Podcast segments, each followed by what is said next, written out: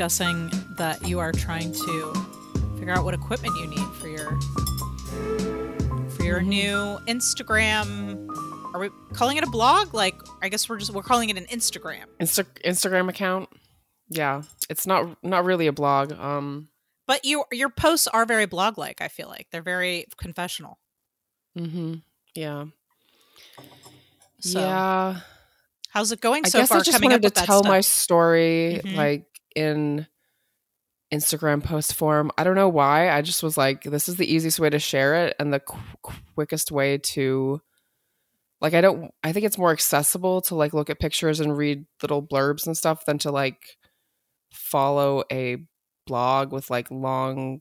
po- I don't know. Well, just do people seems- follow blogs anymore? Um, Yes, I, they my- do. my- my my boyfriend does. okay, okay. Uh, what do you guys? What do you think, listeners? Tweeted us at Adam Andy Pod. Are you you follow following any blogs? blogs? Any blogs? Any um, I feel like blogs? it's there's so many different ways to ingest storytelling these days. Like you've got Instagram, you've got TikTok, you've got Twitter, which is like short, you know, thoughts. But I've also seen people string together tweets Mhm. that are an entire story, and it's just they'll just Mhm. add to it. And Well, so you read fics, so like I do. did those are those uh, uh, ever on blogs? No. Well, there's a site called uh AO our archive of our own or AO3 as the insiders call it. Um where people post fan fiction. Um and so you can bookmark things or mark things for later or whatever and create collections and Tumblr I guess is bl- more blog like. I I recently um I was I had a Tumblr a long time ago but I didn't really use it. And so I kind of just like let it die. And I, I don't even know if I remember the login information to it. But then when I got into the fic reading, um, I knew that people there were fic writers on Tumblr as well. And I guess at some point when Tumblr eliminated like explicit content, because a lot of fics have explicit scenes in them, people migrated over to Twitter. And then one time Twitter was starting to get kind of ugly. It was a little it was a little ugliness where it was like there's a lot of fighting and also just like generally twi- sometimes twitter becomes a stressful place even though i love it dearly and so i was like i gotta so i i i, uh, I actually went over to tumblr for a while and found other fic writers that aren't on twitter. Anyway so i think tumblr is very blog like actually you could even sarah if you had an interest in having an instagram and something else, I think Tumblr would also be fitting for what you're doing. Listeners, I know we've been sort of like va- vague talking about this, but uh, I don't. We talked. Did we talk about your You Instagram mentioned it account on the, last, feminine mistake. on the feminine mistake? Sorry, guys, we have two podcasts going again, and I don't remember Mhm. what I talked about on which show. Um, we'll tell you more about Sarah. Well, you might as well c- tell the listeners what the name of it is right now, and we'll we can talk about it at the end as well. But or unless why don't you just talk about it now? We're already talking about it. Okay, yeah, we Let's are. talk so, about it. um, it's called uh, at Hedge Hodges underscore bod pause. Um, H E D G E H O D G E S underscore B O D P O S. Yes. Um, and You're getting good at that. yeah well um and my uh basically it tells my story of how i developed my style and how like in terms of clothing and makeup and Mhm. and also my relationship with my body my appearance uh Mhm. and e- eating disorder m- me- mental health issues um it's all kind of kind of of a one piece like that all kind of fits to get together and um i have been told by friends that they really like how i do my makeup and Mm, That's true. clothes and stuff. Sarah's makeup is amazing. Like uh, she not right does- now but Well, yeah, but you do Yeah. these like ex- like really elaborate like eye kind of looks with the. It's very cool. Um. thank you So um and basically like so it's something Yeah, that's it's just- fun but also personal. Yeah it's fun and personal um and i wanted to set up a stew stew stew studio in my house Mm-hmm. Because you got the I'm room for it. You got this big old Yeah, house have- now. have a room that's not being used like at all Mhm. um and um so I, f- I figured I'd get like a, a backdrop stand, get a few backdrops, get some lights that um I can put like col- color filters, like Mhm. Two box lights like mhm, face this mhm. way and one that like start. hangs, Yeah. like a hair light. Mhm. Yeah, you got to have Um, that hair light. Yeah. A hair light is essential. Yeah, and basically the set that I'm looking at, um, you can have like three different colors. So like the hair light Fun. could be blue, and this could be red, Oh, and this I could should- be yellow. I this light I have back here actually has a full spectrum of different colors on it, and it was pretty, if I recall, pretty affordable. So anyway, cool. uh, so you've got this project you've got going, yeah, that's- so that's I like don't have a the writing equipment yet. and like a personal because you're writing as well. These are posts Yeah. about you uh, that are very personal. Anyway, um, so that's I think that's cool that you've got something, but no, not so personal. Like I'm just, I just n- don't really keep secrets. I guess. Like I, no, I what I really. mean by personal is that you are telling. It's not like you're. It's not just a. This is what my eye makeup looks like today. It's like you're also talking about your own personal journey with like self love and like you know. um I think that's personal, and it's not personal in an oversharing way. It's personal in a let me share something with you that maybe you can relate to kind of way, which is like I think the some of the best kind of use for social media is for people to connect with each other, you know? Yeah, no, because I was like looking through Instagram one day, and I've done this a lot. I just look at the um, plus size posts. Yeah, I wish something all like these that had existed. women who are plus size, Yeah. and I'm just like, look how beautiful they look, look how confident they look. hmm Like, And there should be more of that out there. So I'm glad you're Yeah. doing it because I wish when I was, you know, a teenager or, or even in my 20s, like I wish that stuff had existed because I think I didn't. I know we're getting so, we haven't even introduced the show yet. Guys, we're off the rails.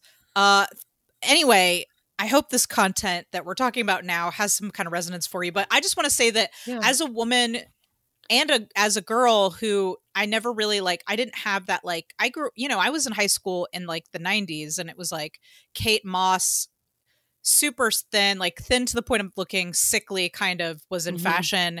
And like to, to even have the smallest amount of nor like normal f- padding on your body, uh, let alone to be a pear shaped gal like myself. Um, it was very pair. I I'm you know I'm I'm a pear. I you know I'm a little I'm kind of I'm smaller on the bottom, wider on uh, smaller on the top, wider on the bottom. If you know what I'm saying. Mhm. Um, if you catch my fruit, so I just feel like if I had seen different body shapes and people having fun and laughing and, and feeling beautiful, um, I think I would have treated my body differently. Well, when you were that age, they didn't have plus size stores. No, they they, didn't well, exist. they had Lane Bryant. That was Um, it, though. That was it. Yeah. It was like you had to shop at this one store, or And now when you Not. scroll through Target, like online to pick out outfits on at Target, there are plus size models. Anyway, the Mhm. world is changing sometimes for the worse and a lot of and also for the better. And uh, so the more uh the more I think we can see plus sized women loving themselves and having a good time and being gorgeous and and feeling sassy like i think the better that uh, that we'll all be so that we can all kind of And embrace just- all of the different shapes that we are and not just lo- lo- loving themselves, but seeing them being loved by oh other yes people, absolutely yeah that's a other men thing. and women who don't care or Mhm. who like that. yeah who like- like people are also i think if we all were allowed to be attracted to what we're attracted to and not to some sort of notion of what is or is not beautiful or healthy like god think of all the amazing sex that we'd all be having. I mean that's what's standing in our way really. Mm-hmm. i think this is an excellent segue It is. to the Do you have news? to well first welcome to the adam and andy podcast oh yeah, welcome. Hey, i'm hey hey i'm one of your hosts nicole I'm your other host, Sarah. And on this podcast, we are celebrating our thirst and love of Adam Driver and Andy Samberg. Um, yes. So today we're gonna. So I know listeners, you may have come here expecting an Adam film because last time you heard from us, we did uh, Brooklyn Nine Nine, but we are actually doing another two episodes Brooklyn Nine Nine because we were holding off so that our next uh, film could be The Last Duel. So today we're you're getting double the Andy Uh, and we're to be doing Brooklyn Nine Nine season eight episodes six, Five, five and six. five and six. You're right. What if we watched a different episode? Oh my god, no! Then we'd have to spend all this time recapping for each other, and like I'd have to perform the cold open for you. And I'm actually thinking that might be fun, but not this No. time. Um, I do have some Adam and Andy news. Who- Okay. what would you like to hear first? Get 'em Adam? up. Get up. Which my one is which one is bet bet better? Which one is Oh. juicier? Okay, I have a lot of Adam news. Okay. I only have a little bit of Andy news.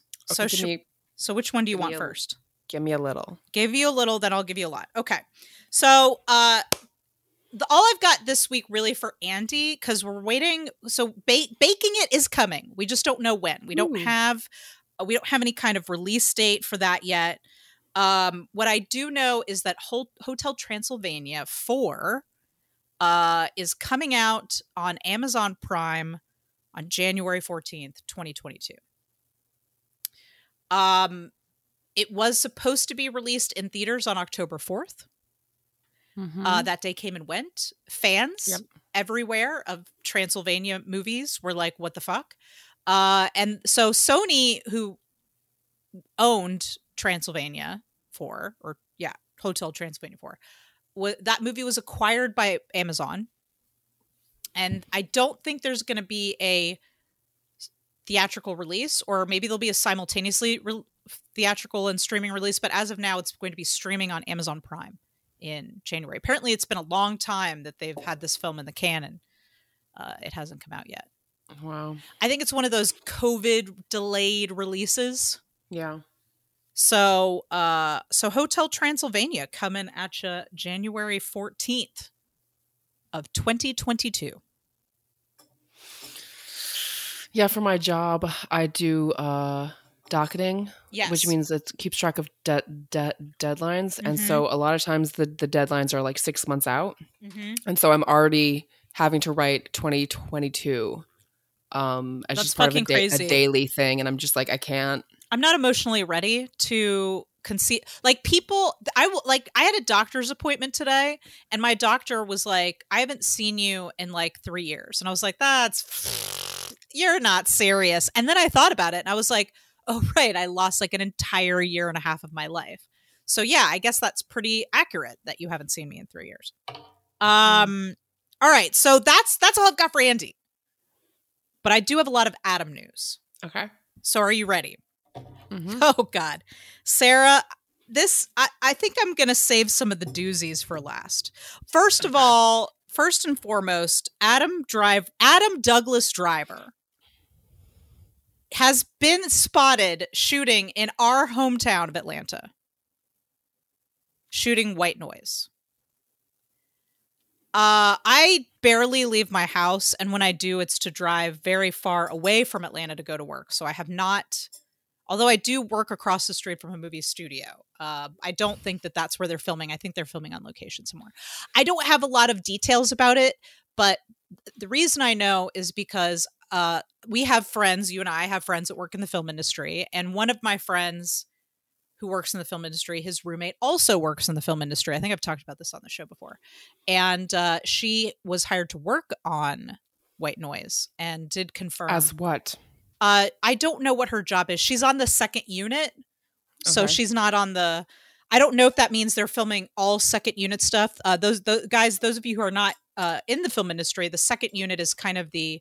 I mean, it's kind of in the name. It's like not the primary stuff. Usually, they're filming like extra things or like, uh, you know, like um, I don't want to say less important footage, but it's more like sometimes they'll do reshoots or pickups or things that they didn't have time to get elsewhere or just or things that are not the primary footage for the story i guess is the best way to describe it sometimes second unit just means we've got to shoot so much that we have to have multiple groups going at the same time sometimes So the director that. can't be in two places at one time. So that means that someone else has to. possibly i she didn't say that noah Baumbach was here but if adam is here i would think noah is also here she saw him here like she saw him on set so adam was is or was here i don't know if he's still here but he was here last i heard Uh, and I did tweet about this, so some some of you this is old news. Uh, but And how tall is he? well, I- How tall? I, I didn't get an exact measurement, but I my friend did ask her like, "What is he like?" And she said, "He's big." That was her answer. I don't He's buy it. Big. Sarah, have it. you seen the new footage from the last duel today? He looks like a mountain. He looks like a mountain in chainmail. he Look at my shoulders. Listen, Look at these. Sarah Look at these. No, you no. When we go see the last duel and like in a couple weeks, and you Mhm. see that large behemoth of a man on a movie screen, you're you will never question his largeness ever again. I Ever. want to stand across from him and have a picture, ne- like have a picture with him, and uh we'll see who is large then. Sarah, I need an Adam Driver. you are not Adam I can take a Driver sized. You are not Adam Driver sized. You are not. You're not. I'm just saying. He's known for being large. He's like that's literally what everyone says about him. I have never heard I need me- I need measurements. Okay, but just kidding. Sarah, I've never heard anyone like I've never talked to someone and been like, "Oh yeah, have you have you talked have you met Sarah? Yeah. Wow. It, she's big, right? Like she's tall. Like no one I know you're tall, but no one ever says that about you. Whereas literally everyone says that about Adam. Do you see what I'm saying? Mhm. Like you ha- you cannot be you have to be large for people to be just have their minds boggled by how large you are. You are a normal amount of tall. I'm a normal amount of tall. Yes. and you have a normal amount of shoulder. If anything, my shoulders are probably wider than your shoulders. Eh, We're gonna line up next time so. back to we're back. gonna line up. I We're gonna bet you my shoulders are wider than yours. I may be short, but my shoulders are broad. I've been told I have swimmer shoulders. Swimmer. That's what I've been told. I mean, as a pear shaped woman, I've been told all kinds of things. I've been told I have swimmer shoulders. I've been told I have soccer legs. I don't play soccer, guys. I don't play soccer. That's co- soccer. I mean, not anymore because, you know, now I just have mom legs. what are mom legs? I don't, you know, they're soft and a little squishy. Aw, you know, I have mom legs. They jiggle when I walk in my cutoff shorts. Mm-hmm. Anyway, Sounds like some good legs to me. oh, thank you. I've always loved your legs. You've got gorgeous Oh, yeah. Thank you. All right, so Adam is in Atlanta. Uh, House of Gucci will be premiering at the Academy Museum in LA in November. So that's where the premiere will be. I don't know shit about LA, so I don't know. That means nothing to me, but I'm just passing on that information. Okay, let's get to some of the good stuff here. Oh.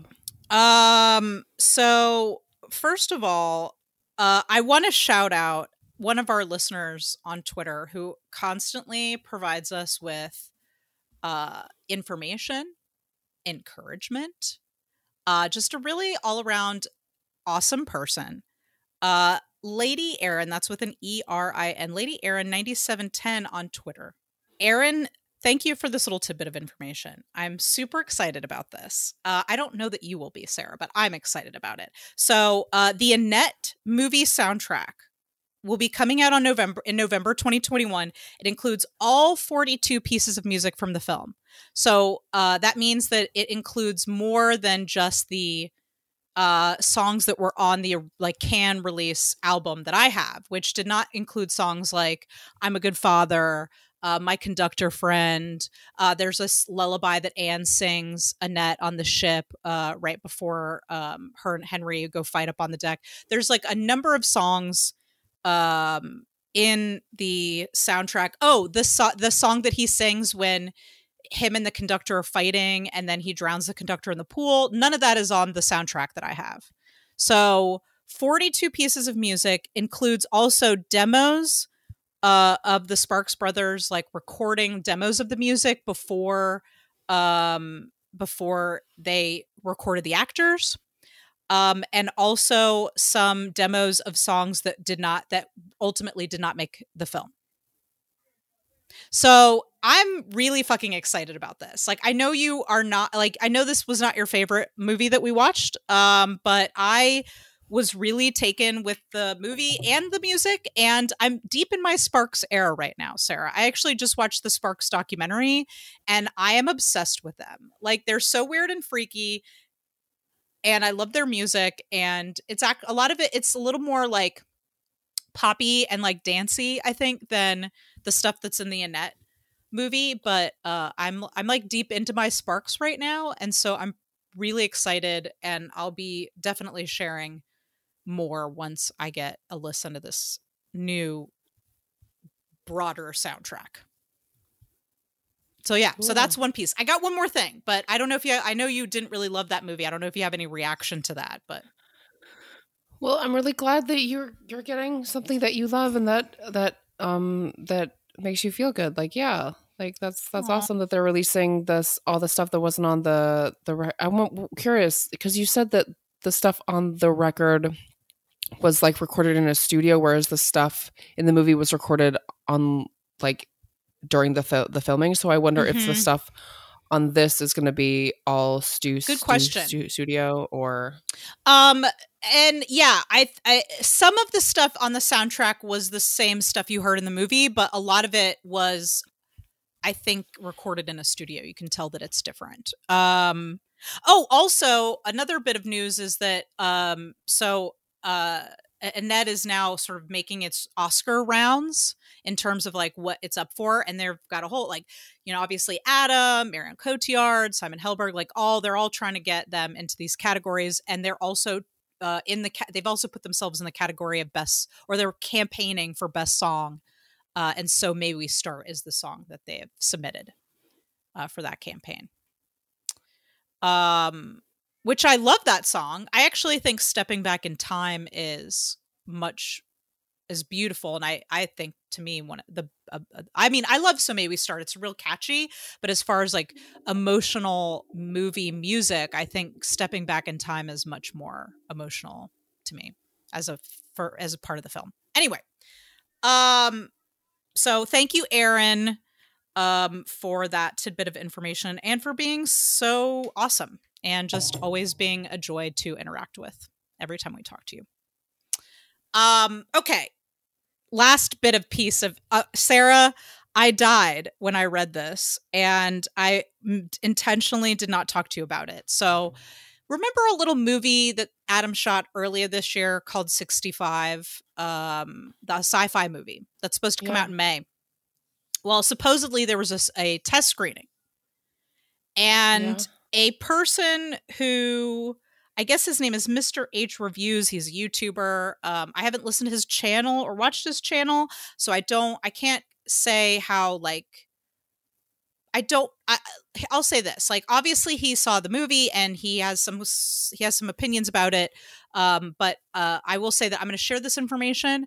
But unless I see it from a lot of other sort of bigger sources, I question how accurate this is. So I'm just going to share it. Okay, so I'm just going to read what he said. Exclusive 65, and this is Mr. H Reviews on Twitter. Uh, exclusive 65, the new Adam Driver movie is being rewritten and a director's screening, uh, a, and had a director's screening. Sadly, they saw fit to scrap six months worth of work. It'll be delayed now. Video to follow with exclusive footage of dinosaurs that are being cut. Um, I'm sorry, di- footage of dinosaurs are being cut from the film. Uh, it says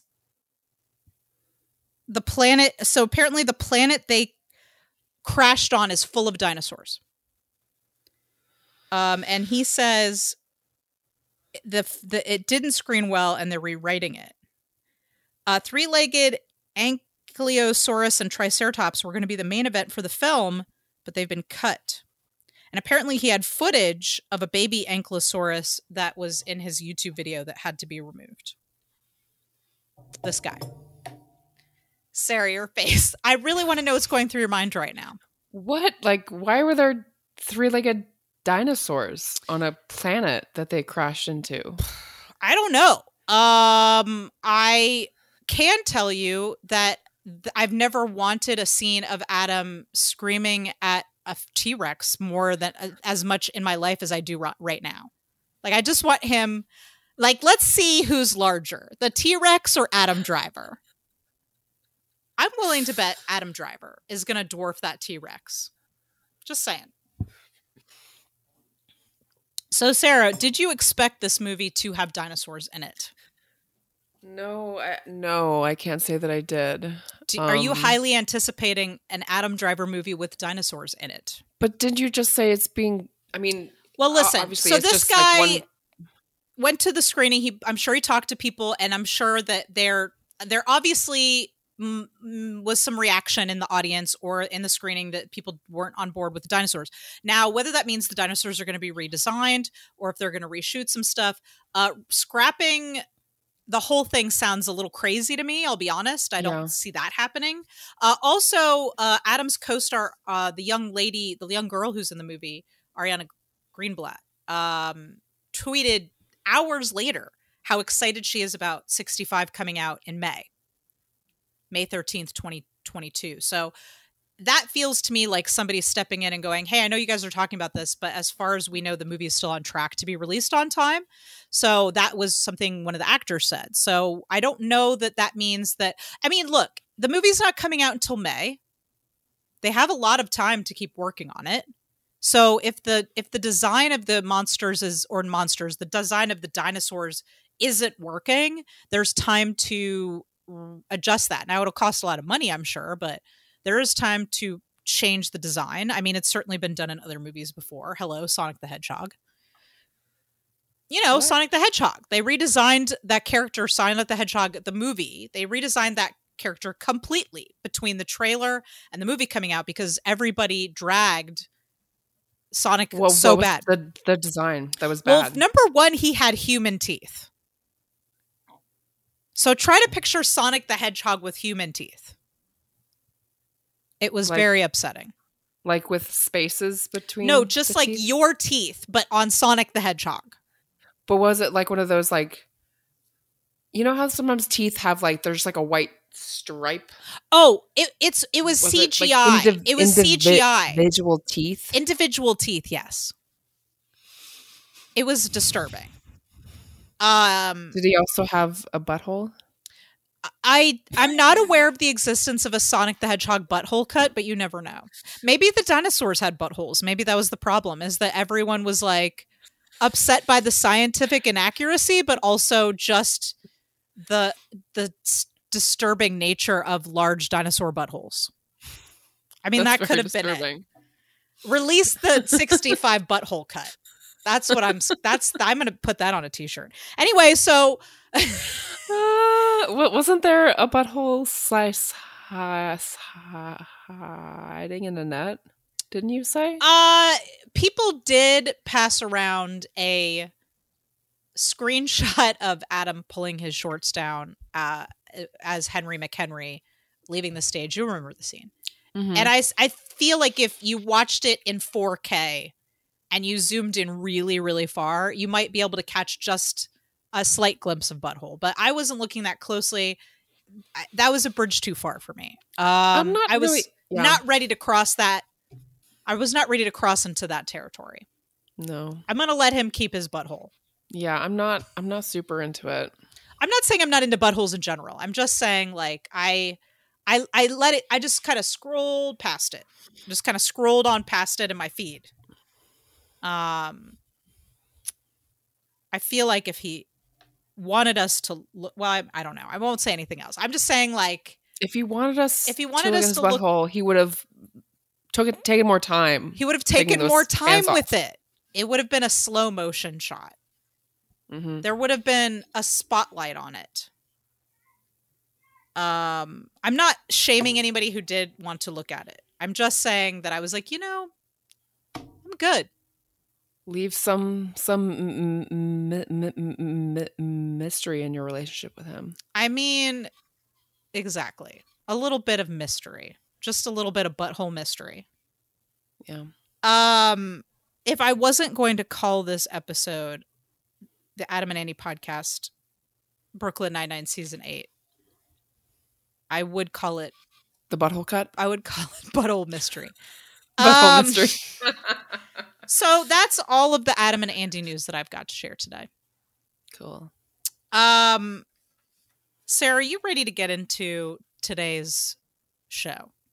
Yeah. Brooklyn Nine Nine, season eight. B99, S8, E5 through 6. That's right. So we're still watching Brooklyn Nine Nine season eight. I know for some of you guys, uh, you've already began the mourning process of Brooklyn Nine Nine ending, but for us, we are we're just we're really in the thick of it. Uh, we're not ready to let it go.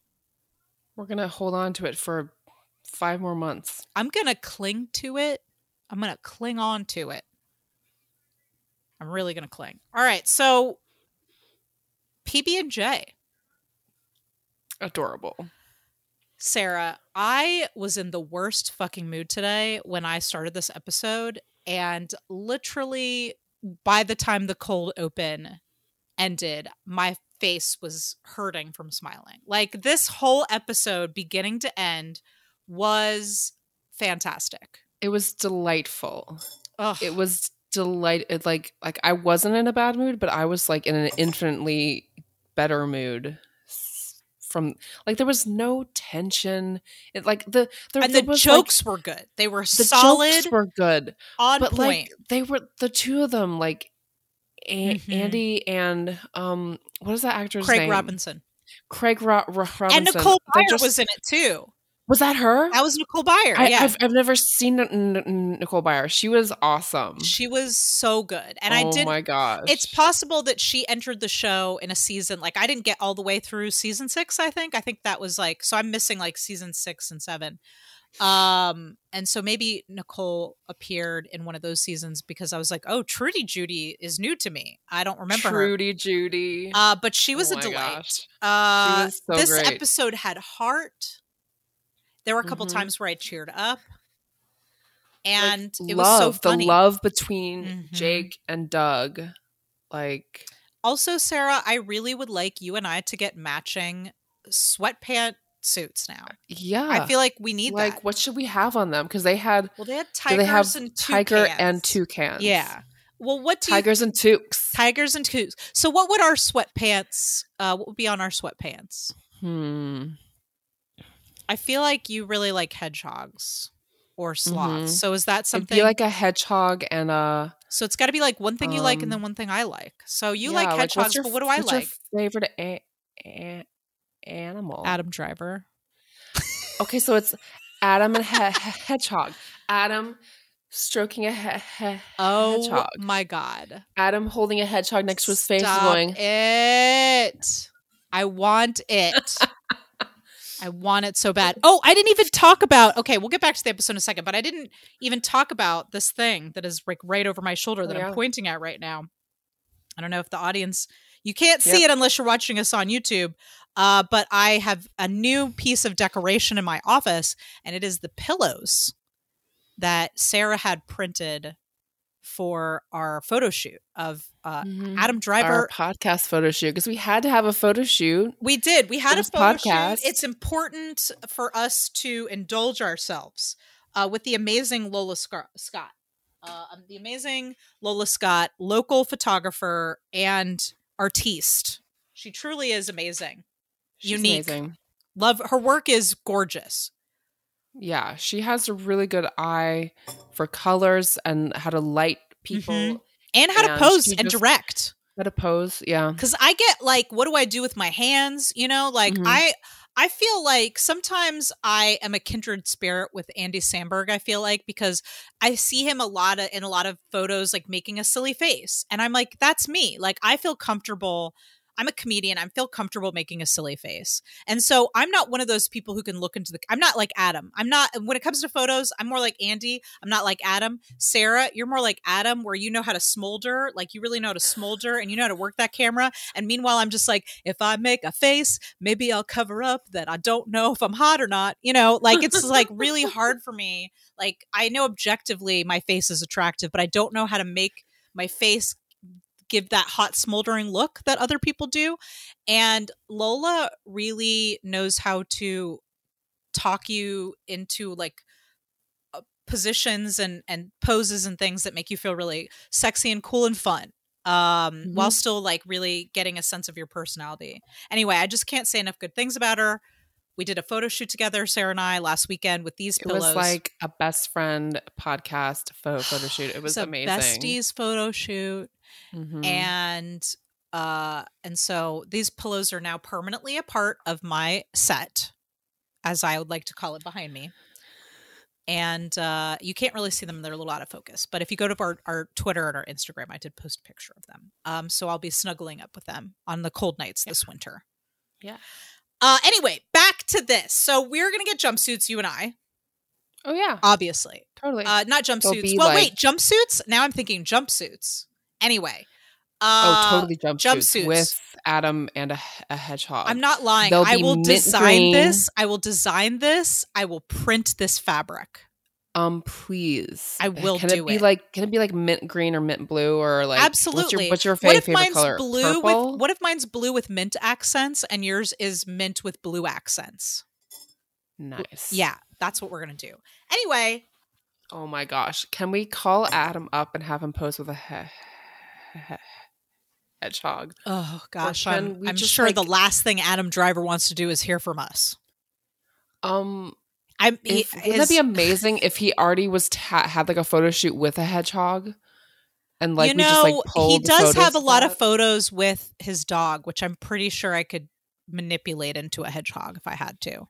He does have photos of his dog. Oh, I've, tons. I've, I've never looked up pictures of him and his dog. tons, tons. Oh, Now, Chris, my husband, who's never listened to this podcast and probably never will, um, has been very good natured about the pillows. I wonder how he would feel about me wearing a jumpsuit with a driver's face on it. Would he still accept that? I don't know. Um, he was Ah. very good because Sarah was like, "Okay, well, I'm not going to keep these at my house. Like, do you?" And I was like, "Well, obviously, I want to keep them at my house." And and Sarah was very concerned. Is Chris going to be okay with you keeping these pillows? And Chris was sitting next to me as I'm texting on the in the bed while I was texting you about this, and he was like, "What?" He's like, "He's like, what am I? What am I jealous of pillows?" he's like, "Do you think I feel threatened by a, a pillow man?" Um. Anyway, but it's the what space the pillow man takes up in your mind. I think he's he's accepted that. I think he's accepted that. Um, he doesn't seem to be fighting it. How, where he would land on a jumpsuit, I'm not sure. Um, but I'm excited about it. You just couldn't get into sexy time if you were wearing that jumpsuit. He'd be like, or maybe it would make off. me even sexier, Sarah. Um. Okay, we should talk about this episode. uh, Doug Jesus. Judy. So the run. Here's what the episode is about. Doug got caught on a. Te- so Doug had gone clean. He'd gone straight. He wasn't boosting Which cars I anymore. missed all of that because I'm still in se- season one, ba- basically. true. So I've missed the entire arc of their relationship. so Doug went clean, straight, whatever. Uh, he got caught on a technicality. And so now he's going, although he did steal a car in Jersey, so that was a problem. Um, but now he's going to prison. And so Jake's idea is what if we have one last adventure together? And uh, so Jake's going to drive him from where they are in New York to wherever this prison is, I assume upstate or wherever they're going. Yeah. Um, so Sarah, any where what do you where do you want to start with talking about this? Well, uh, Jake has come up with like the plan, like the tra- travel plan. He has the vehicle, he has the outfits. He tried you know, so hard. he- the super sexy surprises or something. I love he called them super surprises. sexy surprises. He wants Doug to focus on the journey, not the destination. Mhm.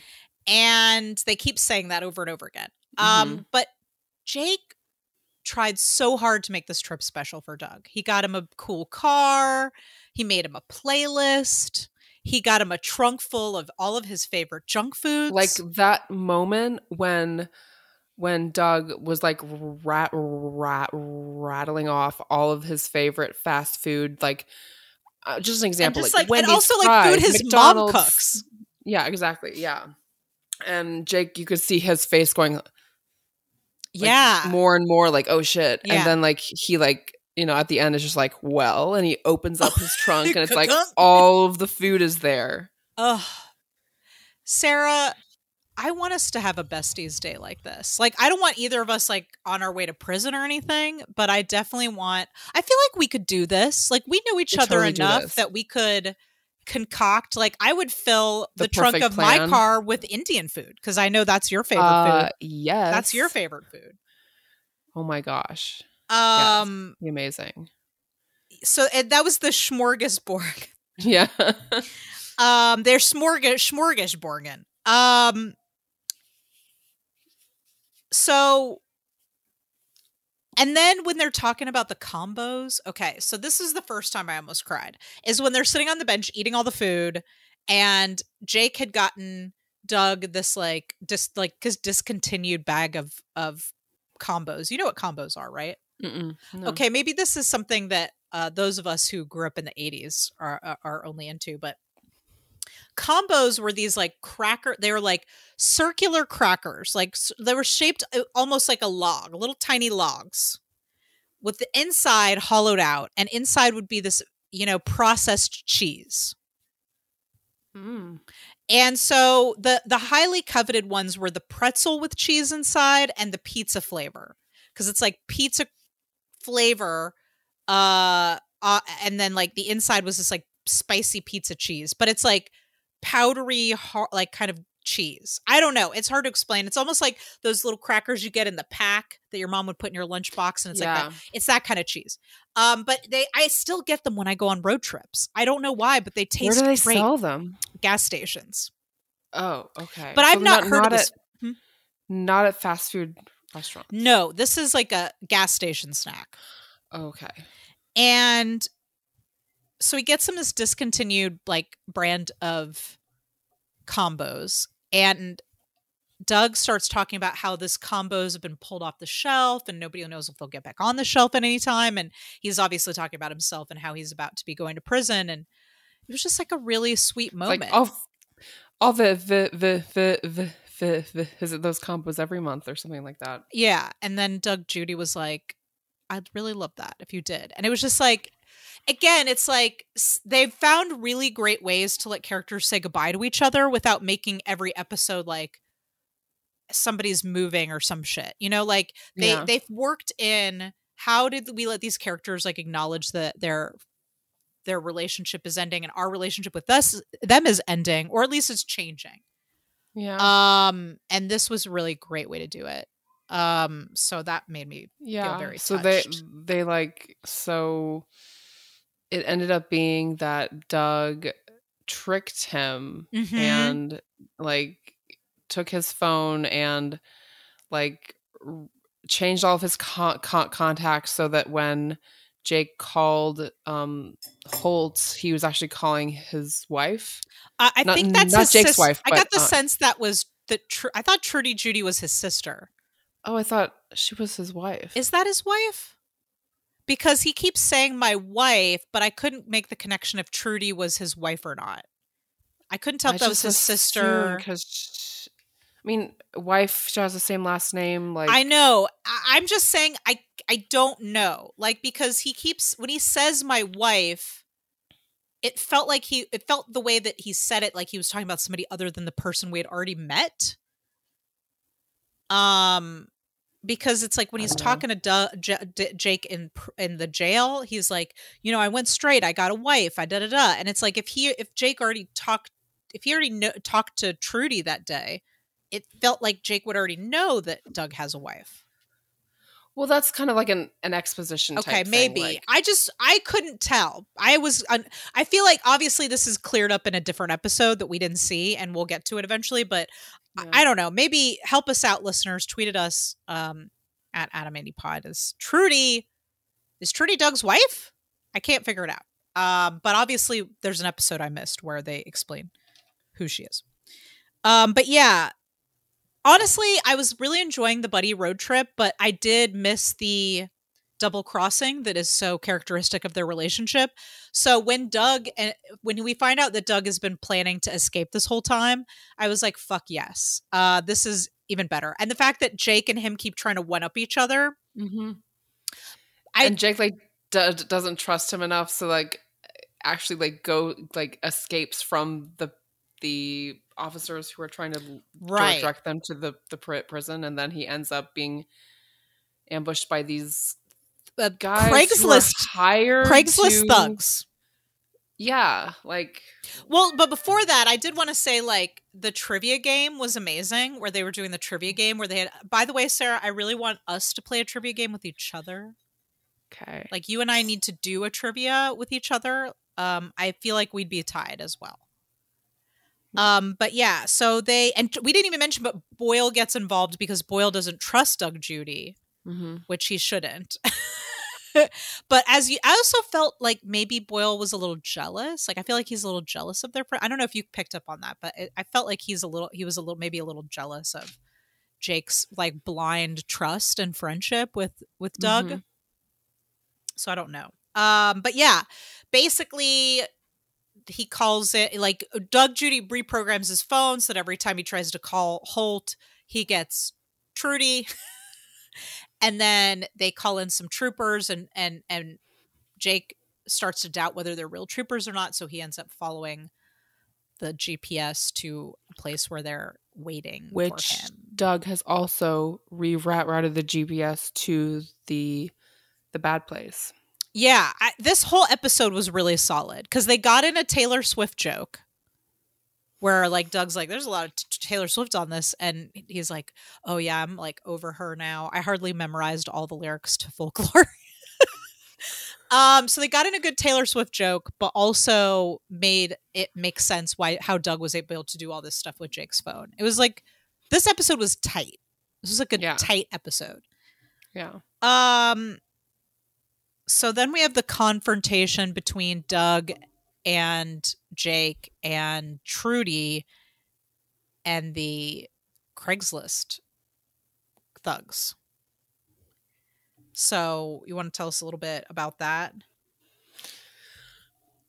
I'm sorry. Could you repeat the first part of that sentence? It's uh so this we're talking about the Craigslist thugs. And so Jake Mm-hmm. and Doug and Trudy are all kind of like well, they're all there together, and Doug is basically like, All right, see you, Jake. And we know Jake is gonna lose his job if Doug escapes. So there's some high stakes there. But then the Craigslist baddies are, are saying they're gonna shoot Jake.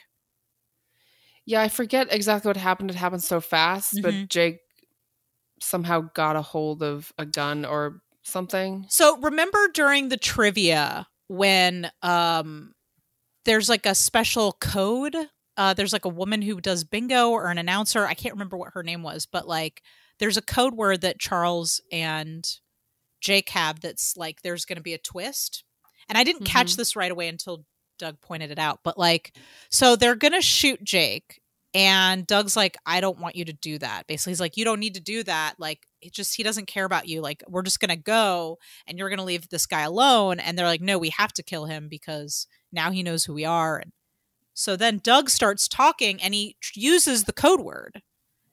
And he like What's what's the code? I don't the remember. It's like word? the so like we're gonna do this just like Diane, you know, Diane Feinstein, not Diane Feinstein, but like there's like some woman that that that they they reference.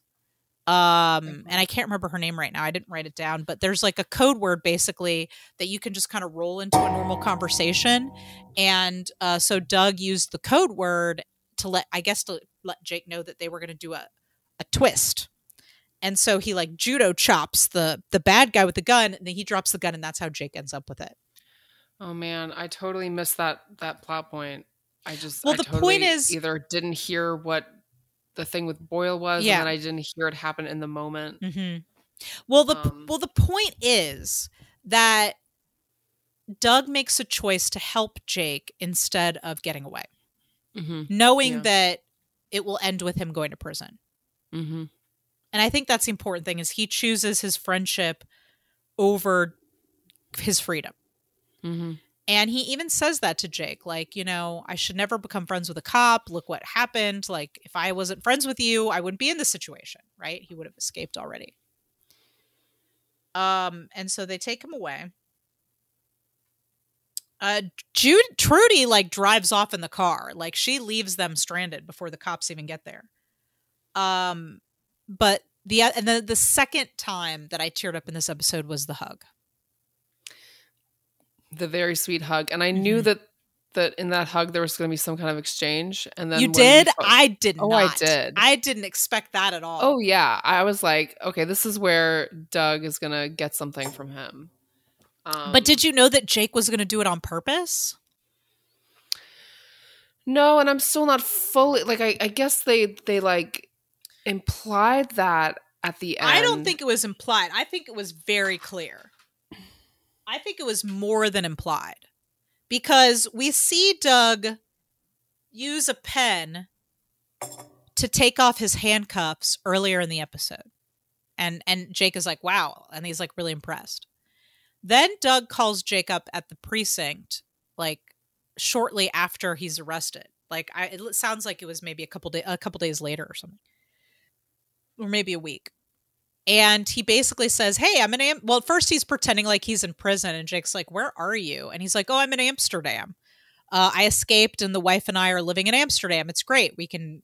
The weed is legal." He's like, "Healthcare here is amazing," and uh, um, and then he says, "You know, during that hug, your pen found its way into my pocket."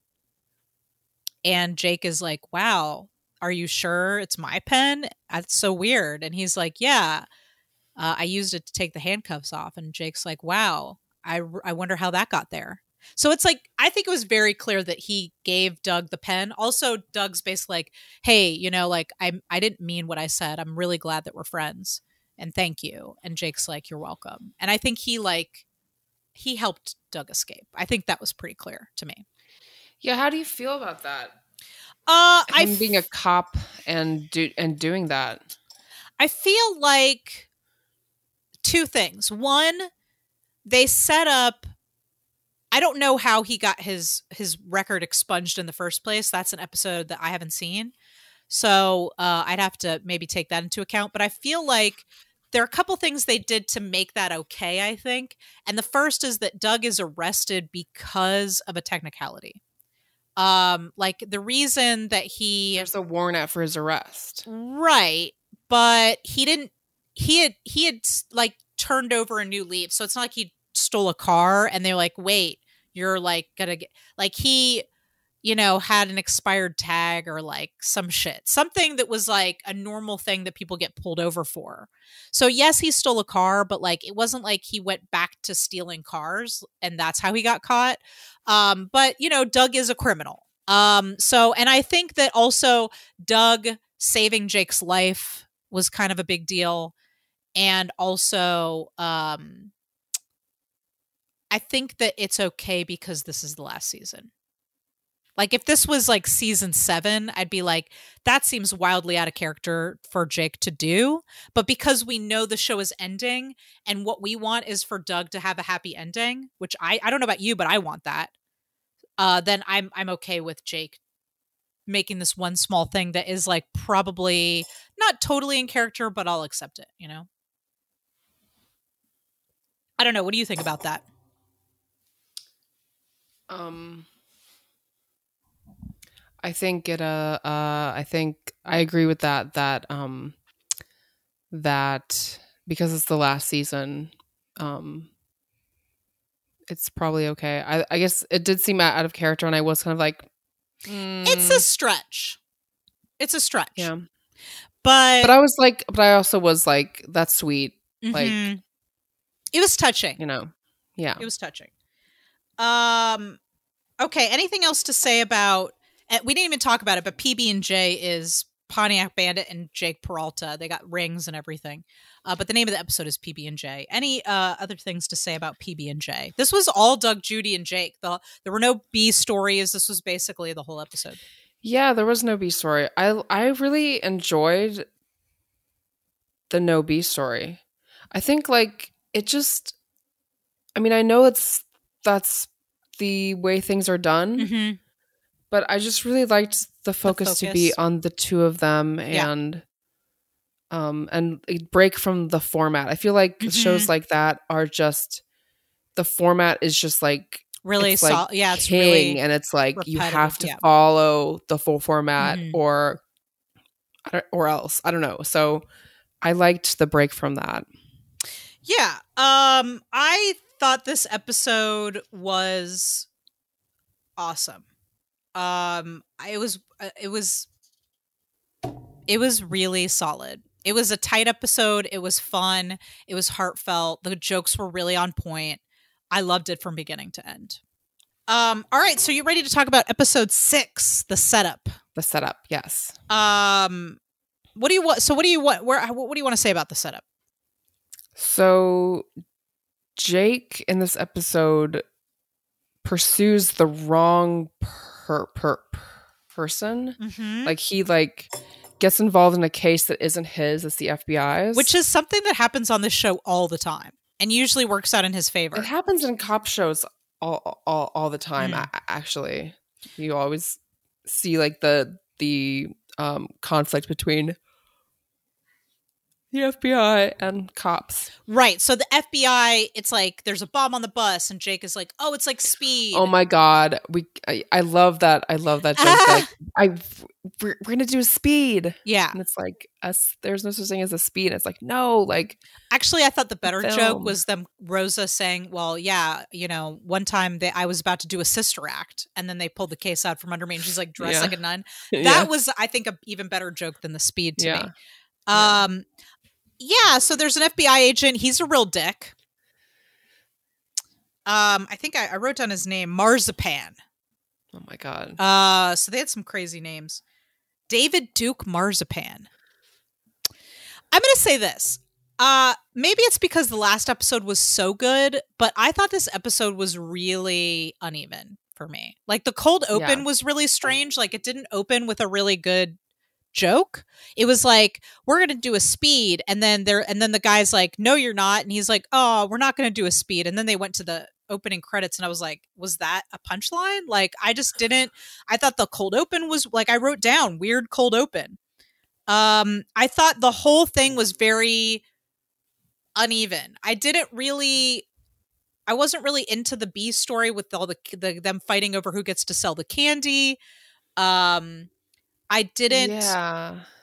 I, I I just felt like the, honestly it got really good. So uh, just to catch everybody up on what the episode was about, Jake, like you said, he arrests the wrong guy and he's uh, almost and he's about to be he's going to be suspended. He's under threat of suspension, and then the that the bad union guy. What's his name? I wrote that down as well. Uh, O'Sullivan. O'Sullivan, our bad guy for the season, the police union guy, steps in and is like, "I'm going to fix this for you."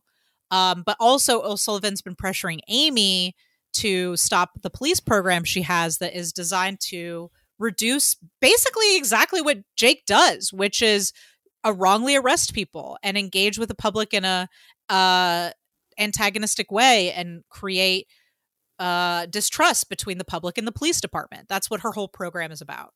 And I thought that the whole thing was very uneven until the point where Amy is Amy and Rosa are getting drunk to interrogate O'Sullivan at the bar. That's when the episode really took off for me. I don't know if you want to say any if if you've got any thoughts about that.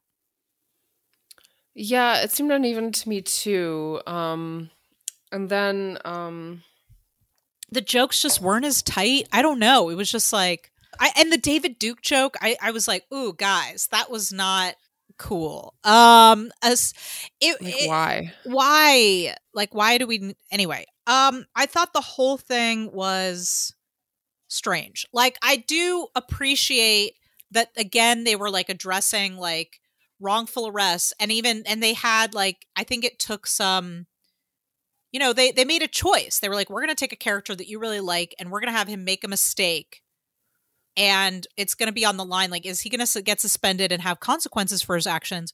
Are we rooting for the bad big bad union guy to come in and fix everything for him and wipe it away like it never happened? All that i admire uh, as a story point. I think that's great that they wanted to do that. And the whole bit of amy and rosa exchanging clothes and just getting more and more wasted. I always loved drunk amy. Uh, all of that was all very funny but the rest of the episode was a little off for me i don't know what what what what, what do you want to what do you, what do you got yeah, it say was about it was all off for me because I don't I don't really like drunk jokes. Like I don't Mm. really like anything to do with joking about alcohol. Um, so Okay, that did, so you didn't I like that. No.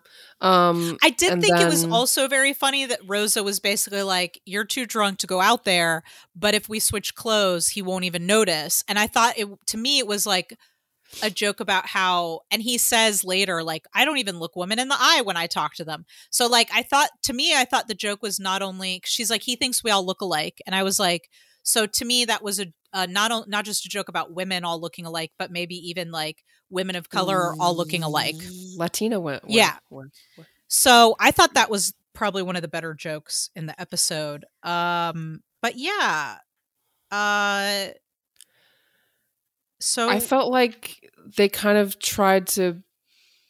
I mean, I I totally agreed with the whole Holt and O'Sullivan ar- argument Mhm. speech type Mhm. scene, but it also felt like we're going to preach now. uh, too messagey for you.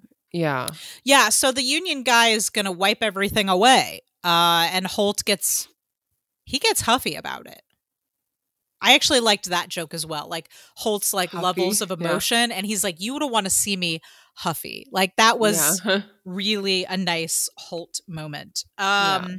but yeah, Jake's about to get off with no punishment and Holt gets really angry about it and he he gets huffy. He gets huffy.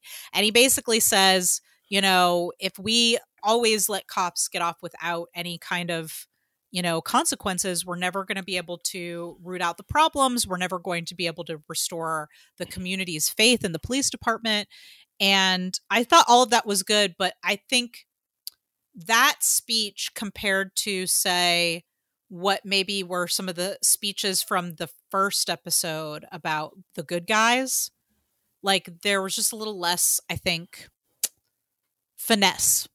I agree. Um what i did like though was jake without sort of hesitation saying no.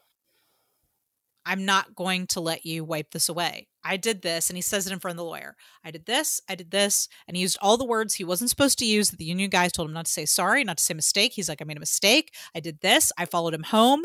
I intimi- I, I obviously i intimidated him and i take responsibility for my actions and i did think that scene was very good between him and like the union guy sullivan's trying to stomp all over what he's saying and jake's like no like let me get this out this is what i did and i'm gonna i want you to hold me accountable for it i don't know what'd you think about that scene yeah. No, I I'm glad that they had him do that. mm-hmm, mm-hmm. um because that is the jake that we we un- we know is Yes. the like i'm doing the right thing even if the right thing hurts me You're right. I do think that is the Jake that we know. I'm gonna do the. I love the way you said that. I'm gonna do the right thing, even if the right thing hurts me. And I think Amy would have wanted that too. Um, I think they all would have wanted that from him. Uh, and at no point did I really think he was going to go along with that. So I was like, wow, Mhm. how is this going to end? And it ends with him being suspended for five months. So I I wonder how I don't know. How do you think they're going to deal with this in the next couple episodes? he's gonna be at home taking care of the kid You think so? I, you think that's all they're gonna? I mean, they seem to be real loosey goosey about when they come and go. Like Amy's like, "Are you coming home?" And I'm like, "Do you guys not talk about this?" Like, I can't, I can't breathe without telling Chris when I'm going to be home yeah to let to handle the child. Like, there's a very we we always know who's going to be home to take care of the children. So that was that was strange. Um, Yeah. Yeah, so he'll be either at home with Mac, I guess, or I was thinking he might accompany Rosa on a on a investigation maybe. If he's suspended, can he still help Rosa with her private investigations? You know? i want to see him at home with the kid I I agree. Like let's see Jake restless at home with the baby. Why not? Or having some hijinks maybe. Maybe he has the baby strapped to him and him and Rosa have to go on a case. Let's get let's get some more poop jokes. That's what I need. Some more baby poop jokes. Uh, anything else to say about uh, episode six, the setup? Hmm.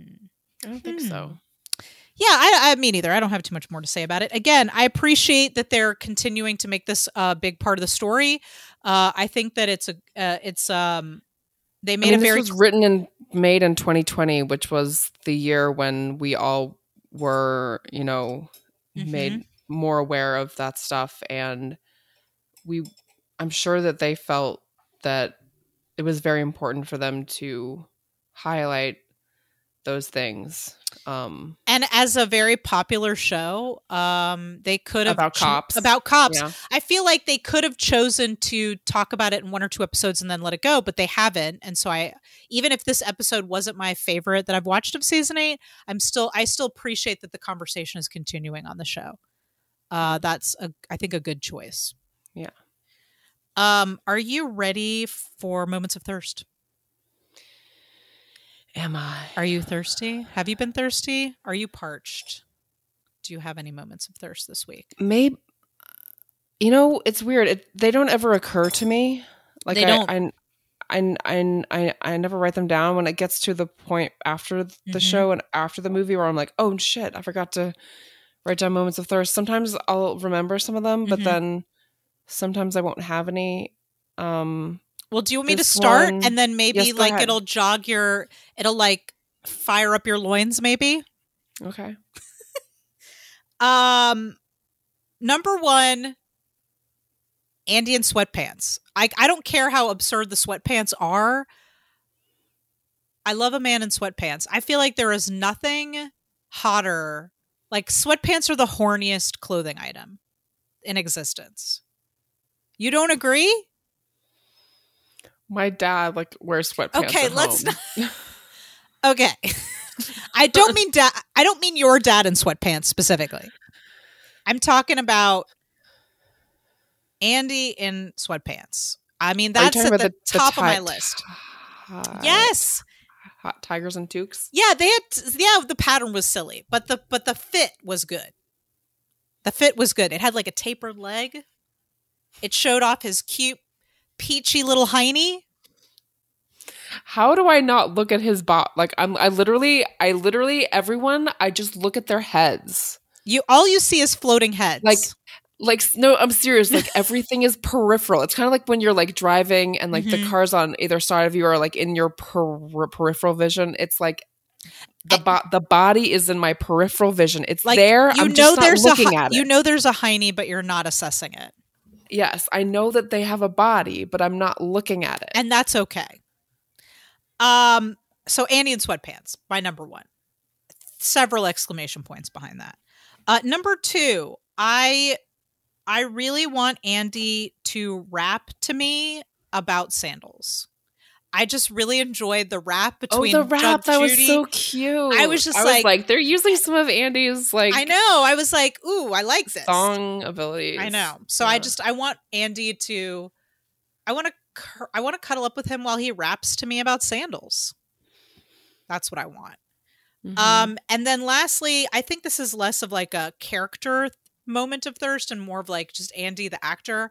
I just really thought that even though I even though the setup wasn't my favorite episode that we watched this week, I thought Andy Andy did very well in that scene where he's telling the union guy like I'm not he's like he's like here's what I did and I want to be held accountable. Like I just thought he gave a really nice performance and the it felt like it mattered to Jake that that was going on, but maybe even mattered to Andy that this was a thing that they were doing on the show. Like I could see how much that scene meant to everyone who was playing it, and there's something about that conviction that I find very sexy. hmm Um, I guess if I think more about it, I found it really cute how excited he was to do a speed.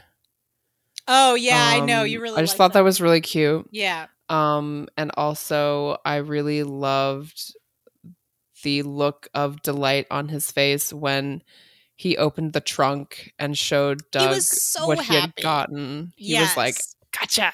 he was so happy. I think I think that Jake or at least the way Andy plays him, I think that Jake delights in um uh, in like I think he really delights in making people happy around him. Yeah. And what for him whether that's like making a joke or like, you know, orchestrating some kind of heist or like, you know, catching the bad guys together or whatever. Um, in this case, it was a trunk full of fast food, and uh, yeah, I agree. I uh, he was adorable. He was adorable, revealing the smorgasbord. Absolutely, Brooklyn Nine Nine trivia. I'm ready. You know, I'm always ready for a smorgasbord of Brooklyn Nine Nine trivia. Mm-hmm. Okay, here we go. In an early episode of n- not of CC season eight, but of the show, Mhm. Terry Terry Jeffords, played Yes. by Terry Crews, Yes. has to sketch the description of a criminal due to the normal sketch artist calling in sick. Yes. This actually happened to Terry Crews in real life, where he got his first job in the local news station as a sketch artist due to the regular artist calling in sick. Wow. That is I love how like they like the the the writers of the show really use stuff from their real lives Yes. as like jokes or as like plots. and stuff. Yes. I think that's that's very cute. And sidebar, sidebar. This is not about Brooklyn Nine Nine, but it is about a show that Andy did guest star on, which is uh, Parks and Recreations. There is a show out on a podcast out right now called Parks and Recollections, uh, with Rob Lowe and Andrew Yang, who is um, the. Did I say Andrew Yang? Wait, Andrew Yang. or is it Andy? Hang on. I'm so sorry. I think I don't want to say the wrong name.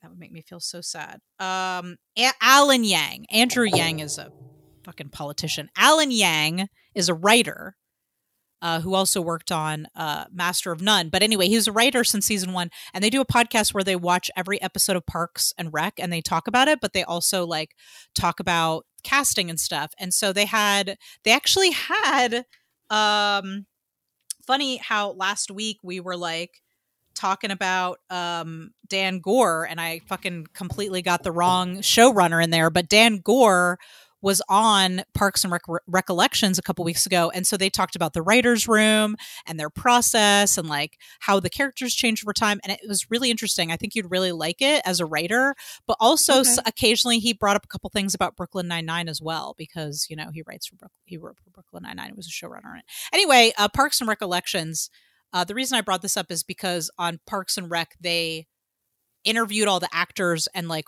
wrote for the actor like they wrote those characters to m- very much match the actors and over time they got better at it but like a lot of the writing was based on kind of like who those like the strengths of those actors or like quirks that they had um as well so anyways sorry back to your Yeah, trivia Like how, but like, how do you feel about that? I love it.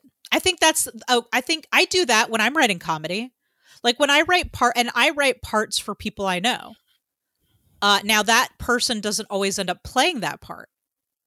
But it gives me specificity.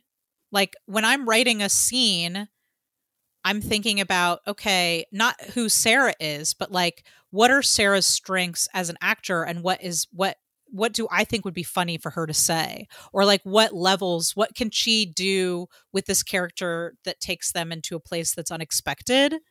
Um, so I'm always thinking about people that I know that I'd like to be in something that I'm writing. Um, and I to me, that's a strength because you get specificity and you make the most out of the actor in the scene. yeah. I mean, Jake is very clearly written to Andy's strings. hmm So yeah. anyway, Um. So uh, more. yes. Characters can occasionally be seen eating Let's potato, potato Mm. chips, a fictional brand manufactured by ISS Props House that have also appeared in Commute Commu- Mu- Mu- Mu- Community, Orange is the New Black, New Girl, Arrested Development, The Middle, and many other TV series. Huh. So there's a fictional chips brand So that they that don't have to appeared pay. in all these shows. Yeah. So was that the chips that they were eating in the Great Chip Contest when at the lake house? You think that must have been? maybe Remember when Rosa and and Scully are like trying out all the chips, and they're ra- ranking them? no. Okay, well, it's the Lake House episode, the Lake Okay. House, uh, Holt's Lake House, and uh, the the B story was that Sully and Hitchcock every year, um, I guess they rank a bunch of potato chips and decide which one's the best one, but Hitchcock wasn't there, so uh, Rosa, uh, wh- who was very high, helped Scully pick the best chips, and I bet you it was that chip brand. Hmm. But Hmm. Wouldn't we need to know wouldn't they wouldn't it be more interesting if they were chip brands that we knew I don't think so because it was the same brand but different flavors. So it was like sour cream and onion Oh. versus like, you know, pineapple Hawaiian pizza or oh, whatever. oh so the flavor it wasn't was the, the f- brand yeah, sorry, it was the flavor, yeah, that they Okay, were okay. ranking. They were ranking the best chip flavor of that brand. okay Yeah. Okay, two more. Okay. Yes. The last name of Andy Sa- Samberg's character is Peralta. Mm-hmm. In Portuguese, Peralta literally means brat, which oh, is you know who he is as a character. he is kind of a brat for sure. The name Amy means beloved. The name Santiago comes from the Hebrew Lakov, also translated as Jacob. The name Amy Santiago means li- li- li- literally beloved by J- Jacob. Oh, that is so That's sweet. cute. Oh my god. She doesn't seem that bel- bel- la- la- la- loved in this se- se- season, though. Like, I have to say, I don't care for that. How, Oh. like, she's just like, bo- like, she her character seems to be being portrayed as like bore- boring wife and mom. Like- I don't think so. Um, I felt like they gave her a pretty good story. Even again, I didn't love the setup, but I did love the stuff with Amy, and I feel like they gave her a really good storyline. Um, I don't think we're seeing a lot of Jake and Amy together. I agree, which That's I what miss. I'm saying. Like, I, I'd I'm like saying- to see them, but the thing is, Amy. I'm saying that is- he views her as like, oh, she's my wife and the mom of my kid, and like I don't think that- about her anymore. I don't get the sense that they're boring at all. Like he doesn't seem bored by her. Um the thing is she's not part of their department anymore cuz she's in charge of the beat cops. So her and Jake can't go on detective missions or whatever you want to call them together. Um so but I do miss them kind of being on an adventure together or like a out on a case together. Or like her being pursued. Like I just I I love that in the that. earlier I- and you know like he what? pursued her and And you know what? I do think that is a thing that I see commonly happen with when characters like get together, get married, and have kids. I was like, you know, people can still pursue each other. I agree. and Um, still be in love and still I'd like, like, to be see more interested of that too. in each, o- ch- each other. Yeah, I mean, you get certainly you get comfortable in a relationship, but yeah, you know what? Uh, I don't, I don't think that he thinks she's boring, but I do agree that she's being. They're right. A bit. Their relationship has been written away where it's like, well, we're married, so the Yeah. chase is No over. No more spark. No more. Yeah. Yeah, it's I- like bi- business partners. It's like who's who's home with the kid now, besties. and like you know, besties like Charles. Although Jake definitely pursues Charles in a friend way. Anyway, um, you don't think so? Like he, I think him and Charles have had a lot more like emotionally intimate scenes than him and Amy have. You don't I think so? I've, I've, only seen the first season. No, I mean this the- season. I'm talking about this season only. Oh. Well, from all that I've seen of their relationship has been that Charles is more into him than he's into Charles. True, that's true. Um, and so that doesn't really seem like a. That seems like Charles just has like a crush on him, and Good point. and he just kind of like takes him for granted, or But he did cry when Charles talked to him about like being detectives until they were nine in their 90s. yeah, Anyway, you're right. I think that's a flaw is like sometimes writers don't know what to do with married couples other than make them boring. yeah, They're just like marriage is boring. hmm Either they're fighting or they're boring. exactly. Okay, fair. Uh is that it? Is that all the trivia? Yeah. That was great. I Isn't love that it. enough for you? No, I want more. Uh that was amazing. Thank you. I love come that. next. Come in two weeks. I wish I hear more trivia. I wish I spent that much time on character names. I literally just would go to a name generator and I have it just fucking generate names for me because I'm so fucking lazy. I'm like I love names. I know Like, you that's My are. favorite thing. I should have you name all my characters. I'm just not good at it. I'm gonna have you name all my characters from now on. You you're fine at it. You just you don't li- like like it, but you you name characters just fine. Ugh, they don't have any mean. I'm just like this sounds like this person, but I don't give them like special, you know, hidden meanings or anything like that. Yeah. Um. Okay. Are we ready to talk about what we're gonna watch next time on the show? Uh, our next episode is going to be The Last Duel. Ridley Scott's Last Duel with Adam Driver, Jodie Comer, Ben Affleck, Matt Damon, and some And mullets and wigs, truly hideous wigs. blonde wigs. Um, I'm talking these guys look like they're from Gainesville, Florida. and you saw them at a gas station. What I don't understand is that Adam, Matt, and um, what's his name? Ben Uh, Affleck? ben, Matt and Ben. you know, Matt and and Ben and Adam. Adam, those guys. those guys are all brunettes, Mhm. and yet they put Matt and Ben in blonde wigs. Did these Well, guys Adam look like gets this? to or- retain his darker, longer, flowy hair. I mean, What's what's up with that? Explain yourself, Ridley Scott. like, was Ridley Scott just like this movie? Like, Adam's sexual charisma cannot be contained, and we're like, Yeah, like they, maybe they tried to put one of those horrid wigs on him, and it just blonde, and they were like, it dissolved. Like it just dissolved because his sexual charisma burned it away. Um so we're going to be watching The Last Duel. We're I'm getting my jokes in right now cuz I do I am aware of the uh difficult things that this movie is going to bring up. Um I've heard that it's good and that those some of those scenes are very difficult to watch. Uh, so, so if you are uh, feeling like you are not in a place where you want to listen to two ladies talk about a movie where the one of the central topics is sexual assault, uh, please take care of yourselves and skip that episode, and you can come back and join us uh, in a future episode. But we will be talking about the last duel, and uh, I don't know emotionally, I don't know what to expect. I really don't.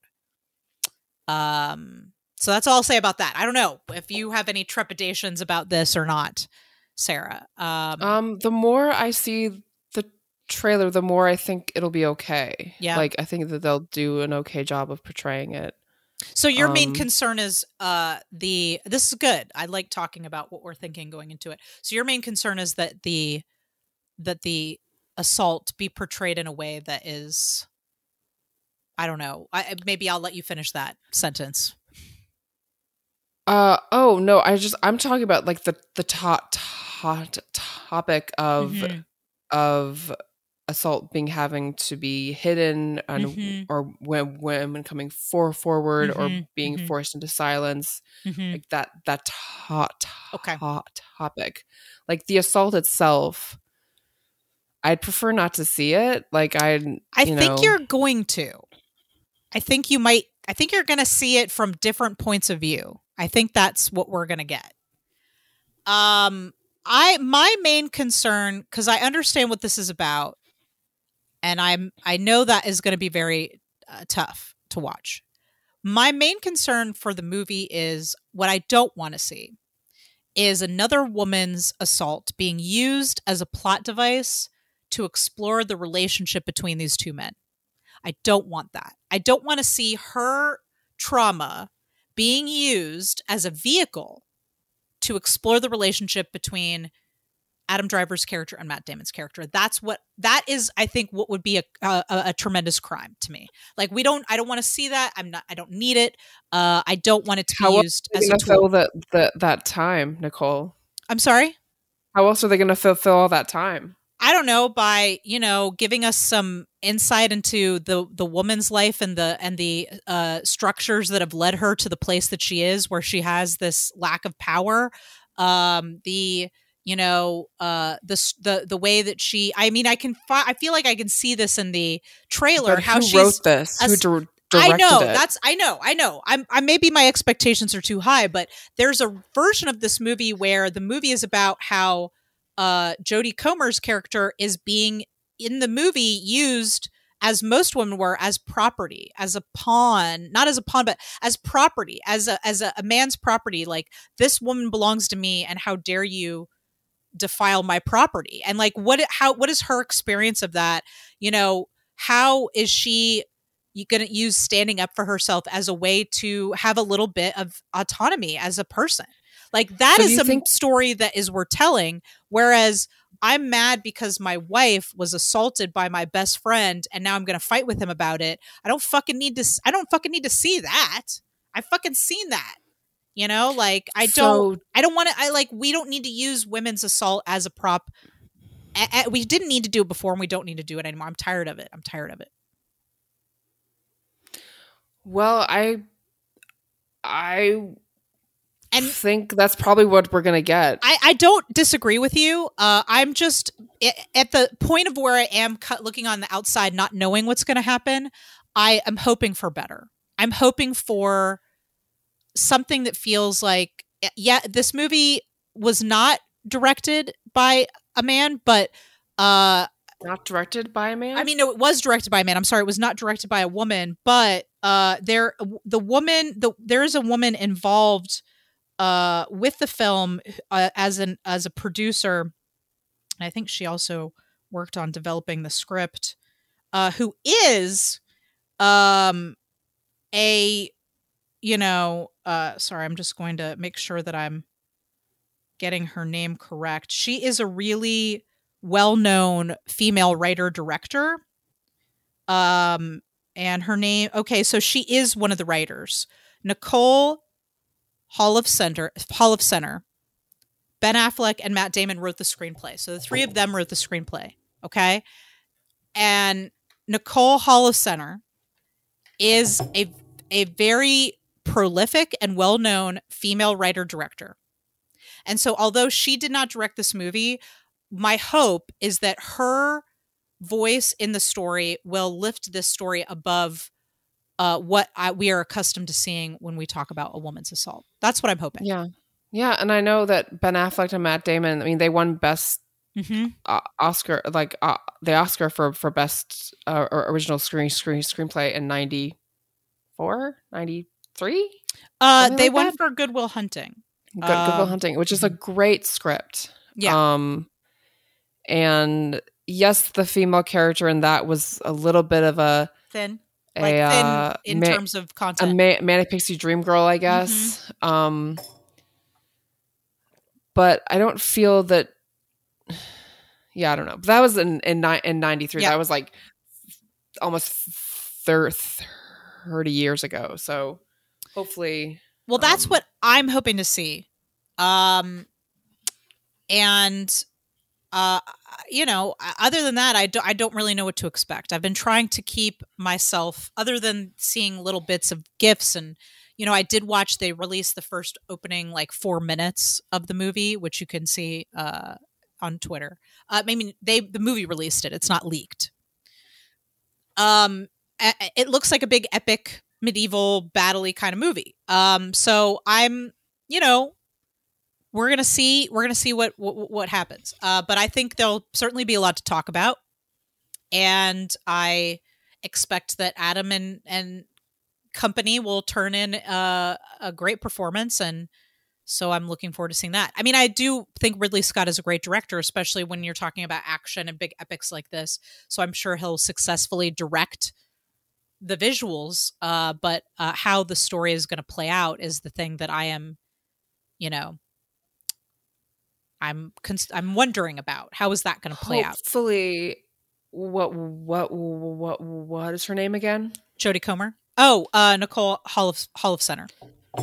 Nicole Holofcener. Hopefully, it is her story, and Matt and Ben are just the like the people who are like, oh yeah, they they wrote this. They've won an Oscar. If they're on the pro, I mean, pro, she's pro, got project. as much. I mean, I don't know that. Uh, I mean, does any woman in Hollywood have as much clout as two dudes? Probably not. No. But if anybody does, it's her. Like she is well respected, uh, a well respected Hollywood. Like she's been around for a while. She's not a new director. I feel terrible. I don't know any female directors. Sure, you do. By, you by know, name. uh, you I know, know Karyn Kusama. You know Karyn Kusama, who directed um, Jennifer's Body.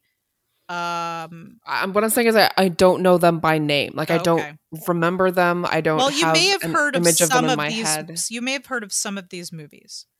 Um, she did direct uh, on One Mississippi, Orange Is the New Black, Unbreakable Kimmy Schmidt. Uh, she directed apparently four episodes of Parks and Recreations. Uh, enough said. Um, Friends with Money. Um, I'm looking at. Let me look at some of her writing credits here. Friends with the Money is the one that I remember. Uh, Can you ever forgive me? Which was that movie with um uh Melissa McCarthy, where she's like the forge art forgery artist. Um, Walking and Talking was, I think, her big sort of uh nine, in 19, 1996, Walking and Talking. So around the same time that uh, Good Will Hunting came out is when her sort of big first big hit. I mean, hit in the indie community uh, came out. Walking and Talking. Anyway, maybe Sarah, we need to. Uh, uh, maybe we need to, to devote ourselves to watching a few more female directed films. Yeah. Um, well, uh, I think that's going to wrap it up for today's episode. Uh, thank you for listening. Um, you can find us on Facebook and Instagram um, at uh, Adam and Andy podcast. You can find us on Twitter at Adam Andy Pod. Uh, tell us what you th- thought about this episode. Uh, talk to us about uh, the last duel if that's something that you want to do. Um, you know, tell us uh, if you've uh, don't give us any spoilers. We're trying to stay away from the spoilers. Obviously, I don't think anybody's seen it yet, but um, you know, uh, if you're, what are you think? What are you thinking about going into this movie? Um, any thoughts that uh, you have about these uh, episodes of Brooklyn Nine Nine that we watch, PB and the setup? Um, also check out Sarah's. Is Trudy his wife? Is Trudy his wife? or Uh, sister? or sister. Help us out. Uh, Nicole Byer, uh, Trudy, Trudy Judy, tell us uh, at Adaminipod. Um, and of course, you can follow Sarah's new Instagram account if you want to give us that handle again. Hedge Hodges underscore bodpos. H E D G E H O D G E S underscore B O D P O S. Love it. Uh, and also, uh, if you like listening to us, uh, you know, gab about movies, uh, we also are back recording episodes of the Feminine Mistake podcast, uh, which is the podcast that we've been doing for like five years. Uh, that this podcast kind of spun off from, uh, and that uh, is, uh, I think we just we just did the Descent, uh, which was our October movie with uh, Melissa Knapp, and then. Uh, we're going to be doing the Eyes of Tammy Faye next, which Mhm. was fucking It was Ama- great. Yeah, it was great. Uh, I'm really looking forward to Great talking about perf- that. performance. Uh, so uh, that's that's it for us. Um, always, as always, I love doing the show with you, Sarah. Um, Me too. it's a t- true joy, and I'm looking forward to sitting with you in a dark theater and watching the last duel. Last duel. As you would imagine, I'm normally up for pretty much anything in the bedroom, but I can't tell if what happened was weird or sexy. Brooklyn Nine Nine trivia. I'm ready. You know, I'm always ready for a smorgasbord of Brooklyn Nine Nine trivia. Mm-hmm. Okay, here we go. In an early episode of n- not of CC season eight, but of the show, Mm-hmm. Terry Terry Jeffords, played Yes. by Terry Crews, Yes. has to sketch the description of a criminal due to the normal sketch artist calling in sick. Yes. This actually happened to Terry Crews in real life, where he got his first job in the local news station as a sketch artist due to the regular artist calling in sick. Wow. That is. I love how like they like the the the writers of the show really use stuff from their real lives Yes. as like jokes or as like plots and stuff. Yes. I think that's that's very cute And sidebar, sidebar. This is not about Brooklyn Nine Nine, but it is about a show that Andy did guest star on, which is uh, Parks and Recreations. There is a show out on a podcast out right now called Parks and Recollections, uh, with Rob Lowe and Andrew Yang, who is um, the. Did I say Andrew Yang?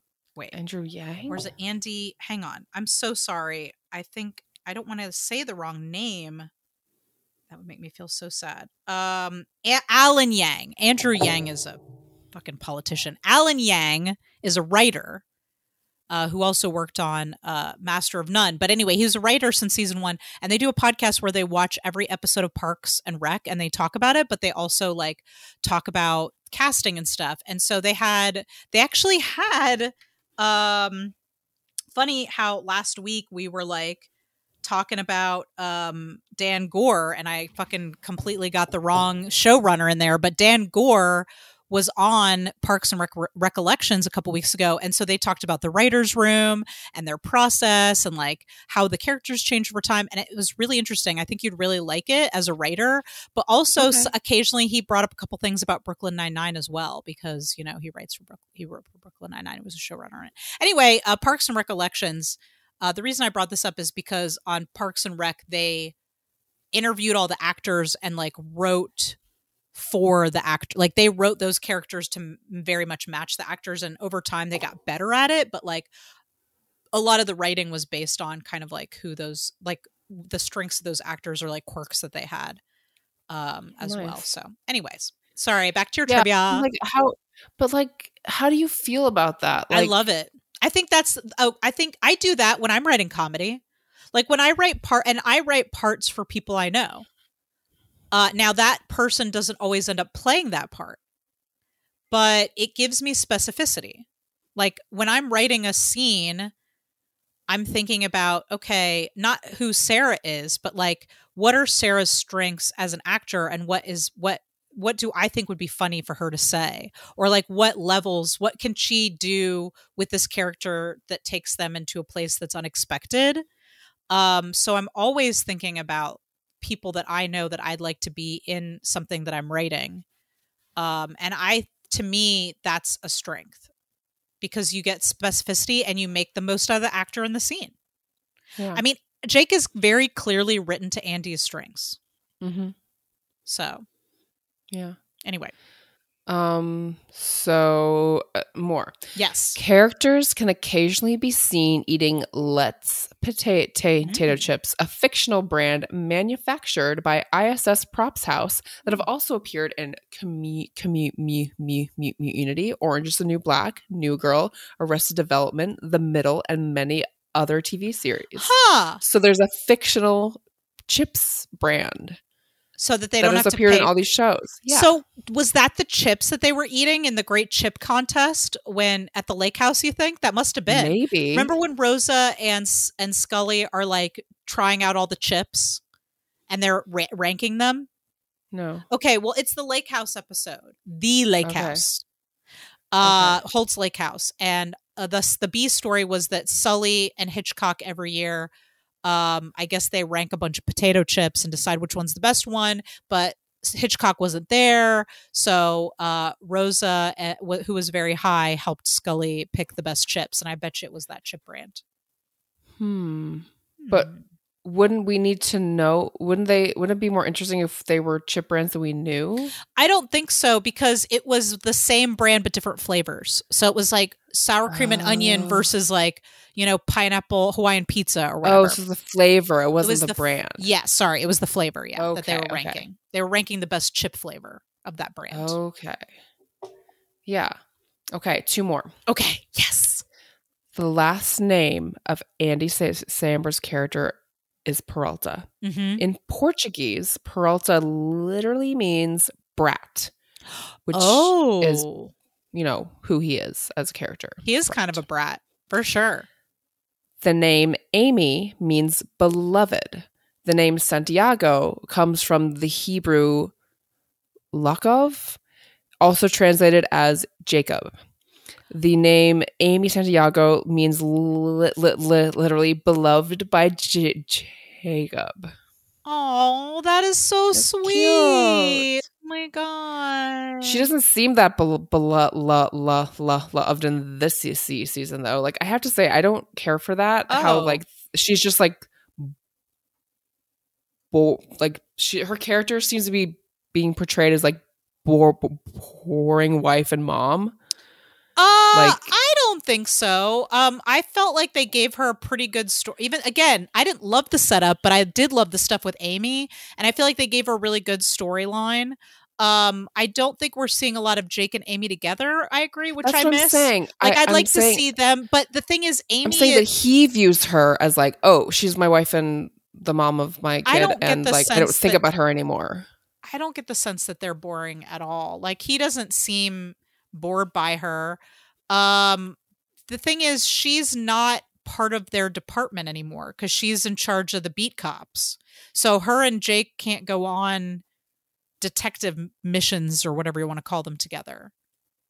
Um so but I do miss them kind of being on an adventure together or like a out on a case together. or like her being pursued. Like I just I I love that in the that. earlier I- and you know like what? pursued her and And you know what? I do think that is a thing that I see commonly happen with when characters like get together, get married, and have kids. I was like, you know, people can still pursue each other. I agree. Um, still be in love and still I'd like, like, to see more interested of that too. in each, o- ch- each other. Yeah, I mean, you get certainly you get comfortable in a relationship, but yeah, you know what? Uh, I don't, I don't think that he thinks she's boring, but I do agree that she's being. They're right. A bit. Their relationship has been written away where it's like, well, we're married, so the Yeah. chase is No over. No more spark. No more. Yeah, Yeah, it's I- like bi- business partners. It's like who's who's home with the kid now, besties. and like you know, besties like Charles. Although Jake definitely pursues Charles in a friend way.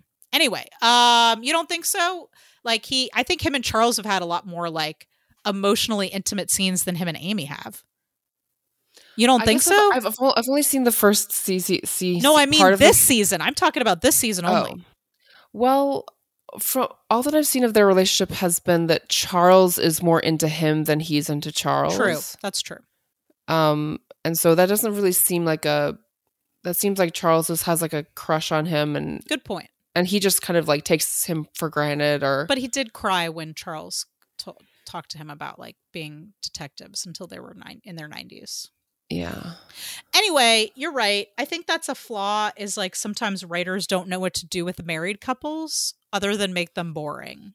yeah, They're just like marriage is boring. hmm Either they're fighting or they're boring.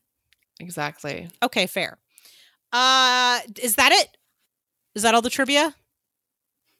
Yeah. that was great. I Isn't love that it. enough for you? No, I want more. Uh, that was amazing. Thank you. I love Come that. next. Come in two weeks. I wish I hear more trivia. I wish I spent that much time on character names. I literally just would go to a name generator and I have it just fucking generate names for me because I'm so fucking lazy. I'm like I love names. I know Like, you that's My are. favorite thing. I should have you name all my characters. I'm just not good at it. I'm gonna have you name all my characters from now on.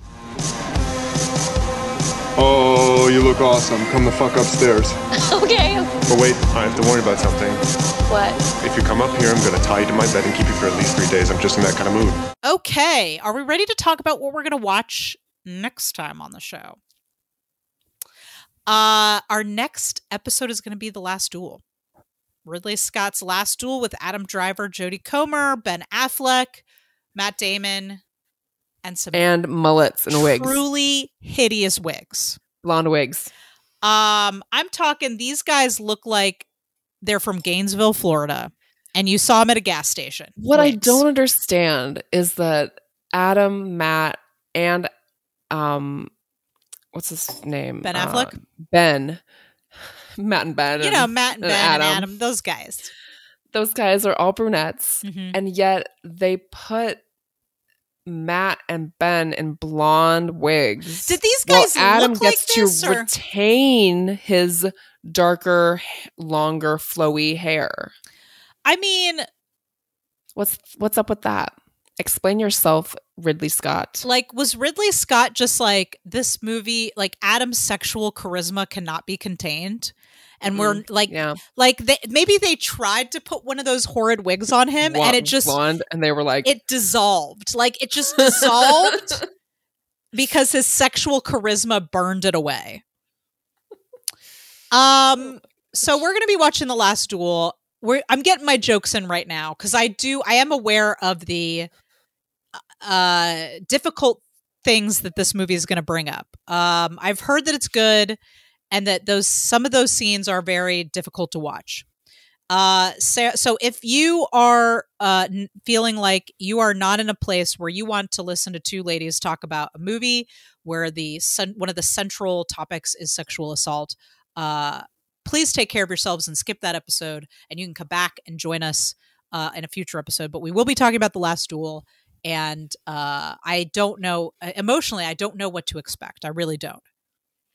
Um, so that's all I'll say about that. I don't know if you have any trepidations about this or not, Sarah. Um, um, the more I see the trailer, the more I think it'll be okay. Yeah. like I think that they'll do an okay job of portraying it.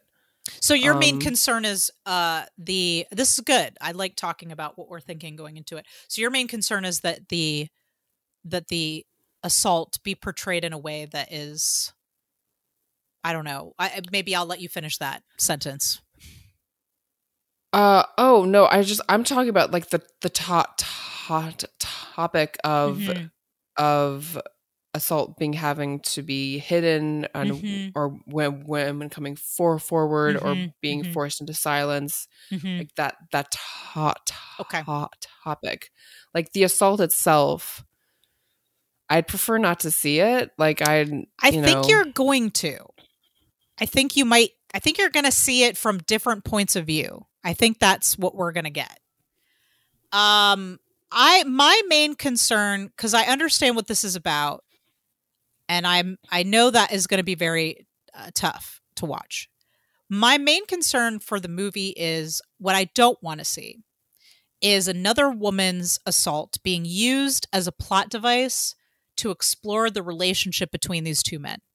I don't want that. I don't want to see her trauma being used as a vehicle to explore the relationship between Adam Driver's character and Matt Damon's character. That's what that is. I think what would be a a, a tremendous crime to me.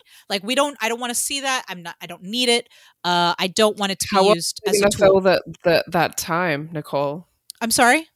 how else are they gonna fulfill all that time I don't know by you know giving us some insight into the the woman's life and the and the uh, structures that have led her to the place that she is, where she has this lack of power.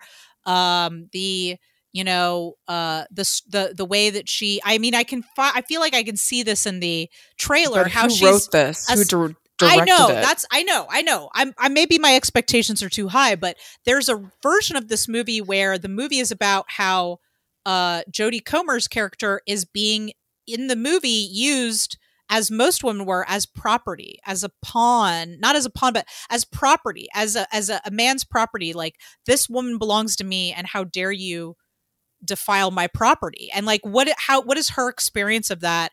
You know, how is she going to use standing up for herself as a way to have a little bit of autonomy as a person. Like that So is you a think- story that is worth telling. Whereas I'm mad because my wife was assaulted by my best friend and now I'm going to fight with him about it. I don't fucking need to, s- I don't fucking need to see that. I fucking seen that. You know, like I don't, So- I don't want to, I like, we don't need to use women's assault as a prop.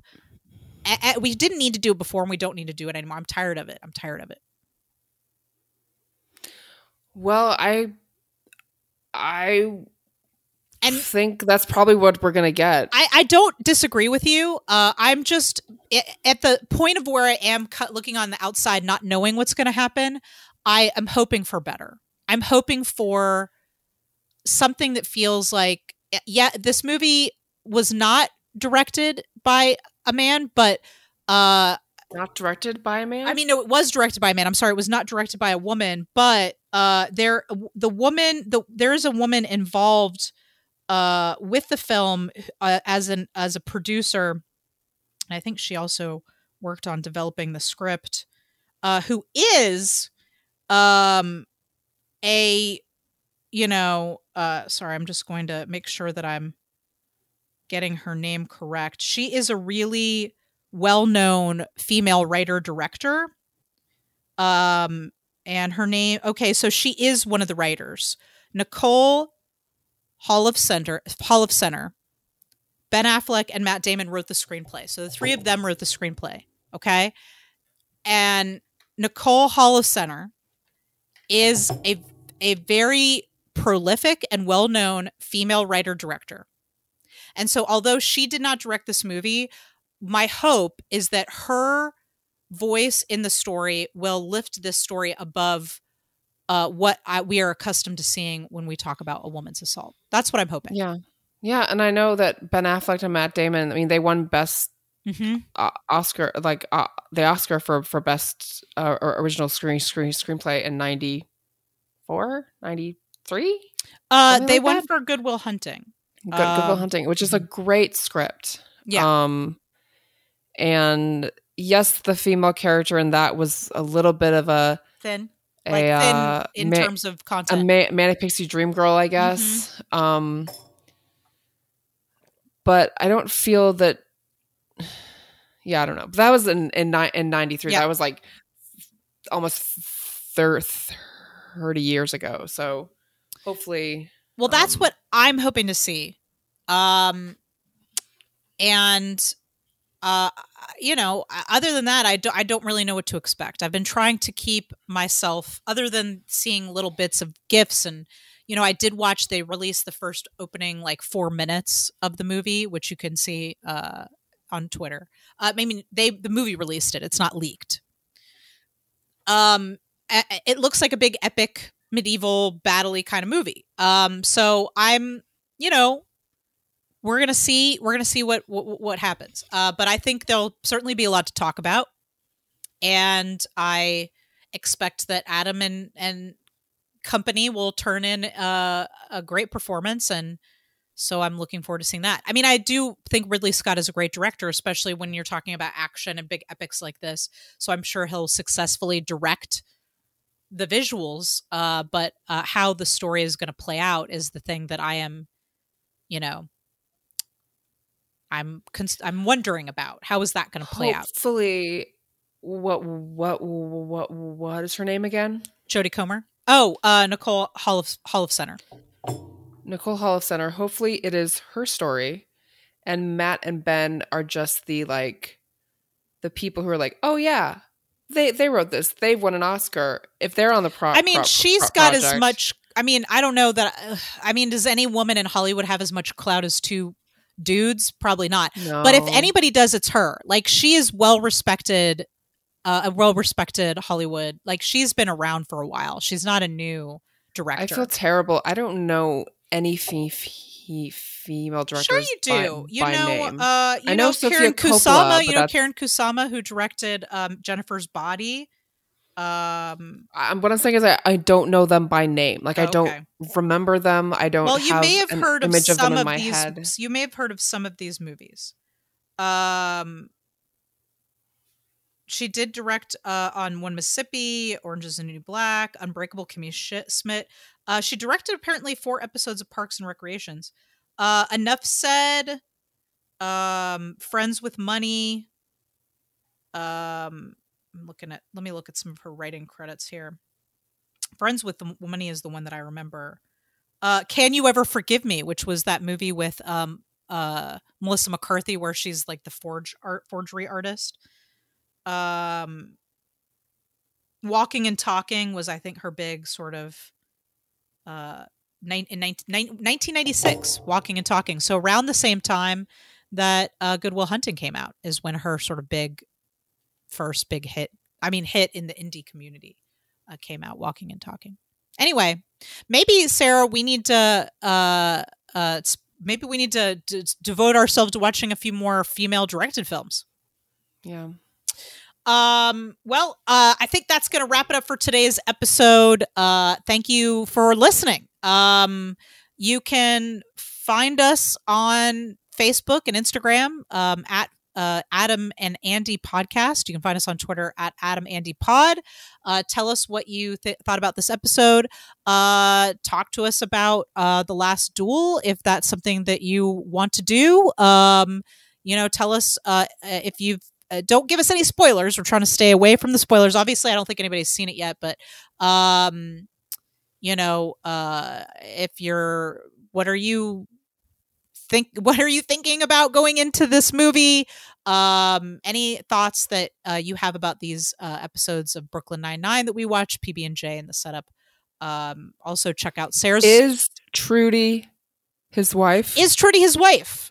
or sister? or sister help us out uh nicole Byer, uh trudy trudy judy tell us uh at adam pod um and of course you can follow sarah's new instagram account if you want to give us that handle again Hedge Hodges underscore bodpos. H E D G E H O D G E S underscore B O D P O S. love it uh and also uh if you like listening to us uh you know gab about movies uh we also are back recording episodes of the feminine mistake podcast uh which is the podcast that we've been doing for like five years uh that this podcast kind of spun off from uh and that uh is uh i think we just we just did the descent uh which was our october movie with uh melissa knapp and then Uh, we're going to be doing the Eyes of Tammy Faye next, which Mhm. was fucking It was ama- great. Yeah, it was great. Uh, I'm really looking forward to Great talking about perf- that. performance. Uh, so uh, that's that's it for us. Um,